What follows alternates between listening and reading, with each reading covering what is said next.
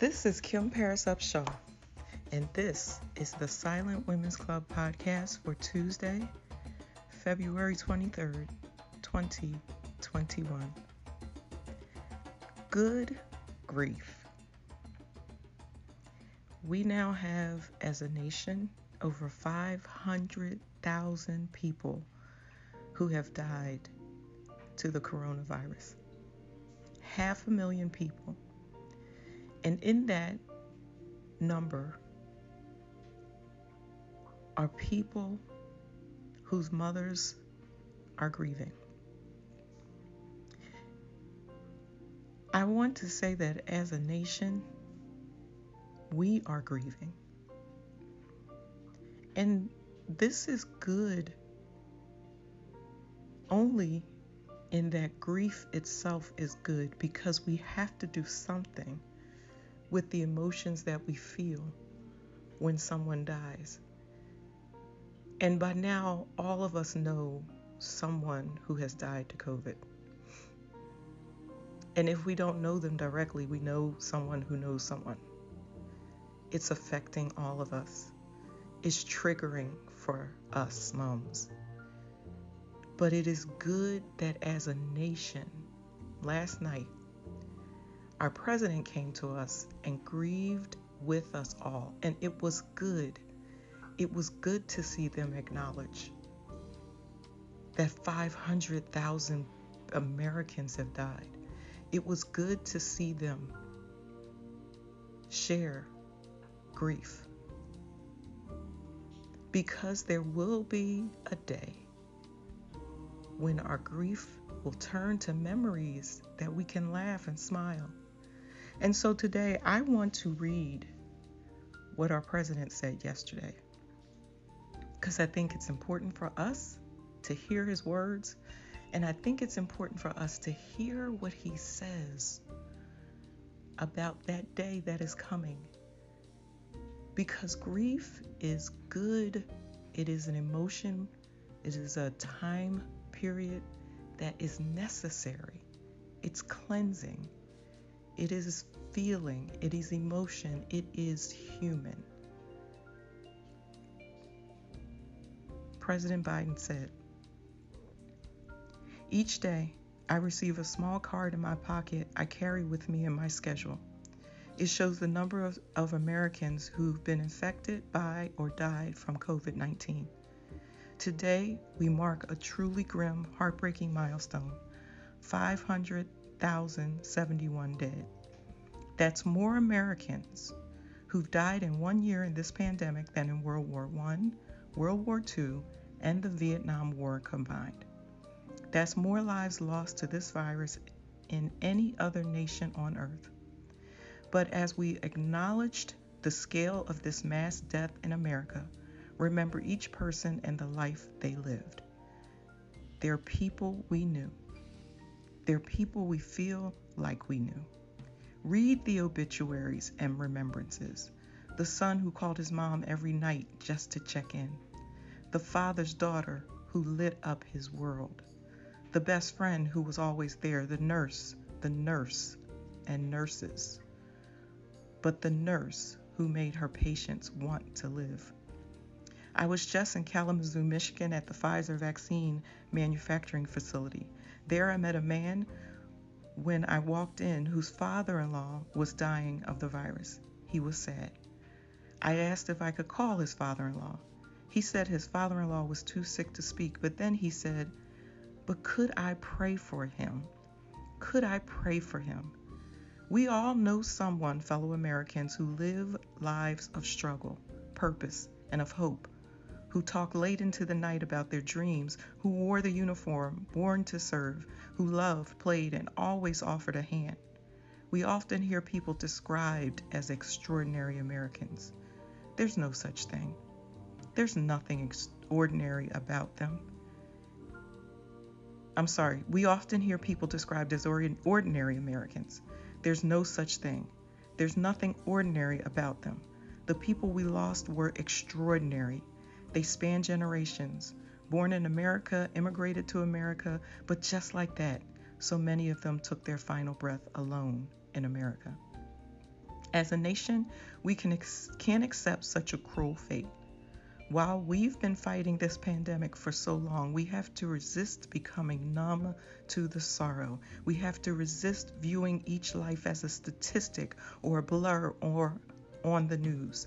We must do so to honor the dead, but equally important, care for the living, those left behind, for those, for the loved one who's left behind.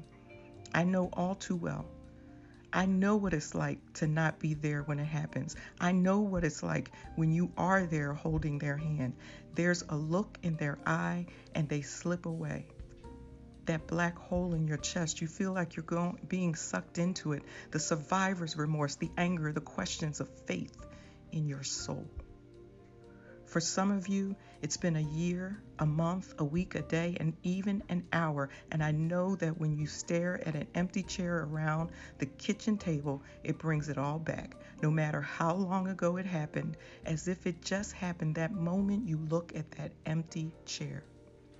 The birthdays, the anniversaries, the holidays without them, and the everyday things, the small things, the tiny things that you miss the most that scent when you open the closet, that park you go by that you used to stroll in, that movie theater where you met, the morning coffee you shared together, the bend in his smile, the perfect pitch to her laugh. I remember a letter from a daughter whose father died of COVID on Easter Sunday last year. She and her children, his grandchildren, enter Lent this season, the season of reflection and renewal, with heavy hearts. Unable to properly mourn, she asked me in a letter, What was our loss among so many others? Well, that's what has been so cruel. So many of the rituals that help us cope, that help us honor those we loved, haven't been available to us. The final rites with family gathered around, the proper homegoing, showered with stories and love, tribal leaders passing out the final traditions of sacred cultures on sacred lands.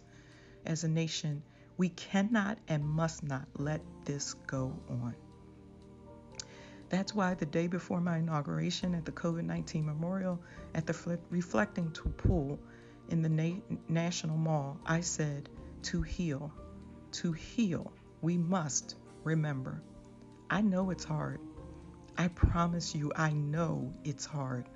I remember, but that's how you heal. You have to remember. And it's also so important to do that as a nation. For those who've lost loved ones, this is what I know. They're never truly gone, but always be part of your heart. I know this as well, and it seems unbelievable, but I promise you, the day will come and the memory of the loved one you lost will bring a smile to your lips before a tear to your eye. It will come, I promise you.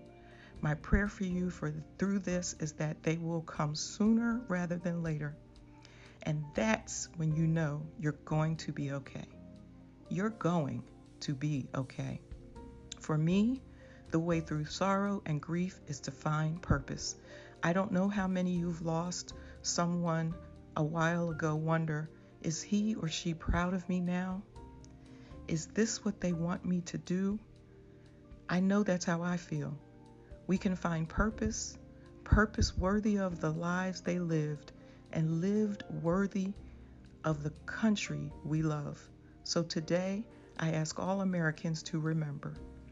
Remember those we lost and those who are left behind. But as you remember, as we all remember, I ask us to act, to remain vigilant, to stay socially distanced, to mask up, get vaccinated when it's your turn. We must end the politics and misinformation that's divided families, communities in this country. It's cost too many lives already. It's not Democrats and Republicans who are dying from the virus. It's our fellow Americans. It's our neighbors, our friends, our mothers, our fathers, our sons, our daughters, husbands, wives.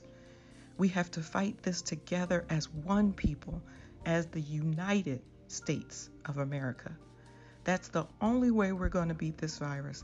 I promise you, the only way to spare more pain and more loss, the only way these milestones no longer mark our national mourning. These milestones, I should say, no longer mark our national mourning. Let us not be a story of how far we fell, but how far we climbed back up. We can do this. For this year of profound loss, We've seen profound courage from all of you on the front lines. I know the stress, the trauma, the grief you carry, but you give us hope. You keep us going when you remind us that we do take care of our own, that we leave nobody behind. And while we've been hum- humbled, we have never given up. We are America. We can and will do this. In just a few minutes, Jill and I, Kamala and Doug, will hold a moment of silence here in the White House, the people's house, your house. We ask you to join us to remember so we can heal, to find purpose in the work ahead, to show that there is light in darkness. This nation will smile again. This nation will know sunny days again. This nation will know joy again. And as we do, we'll remember each person we've lost, the lives they lived, the loved ones they left behind. We will get through this, I promise you. But my heart aches for those of you who are going through it right now. May God bless you all, particularly those who've lost someone. God bless you.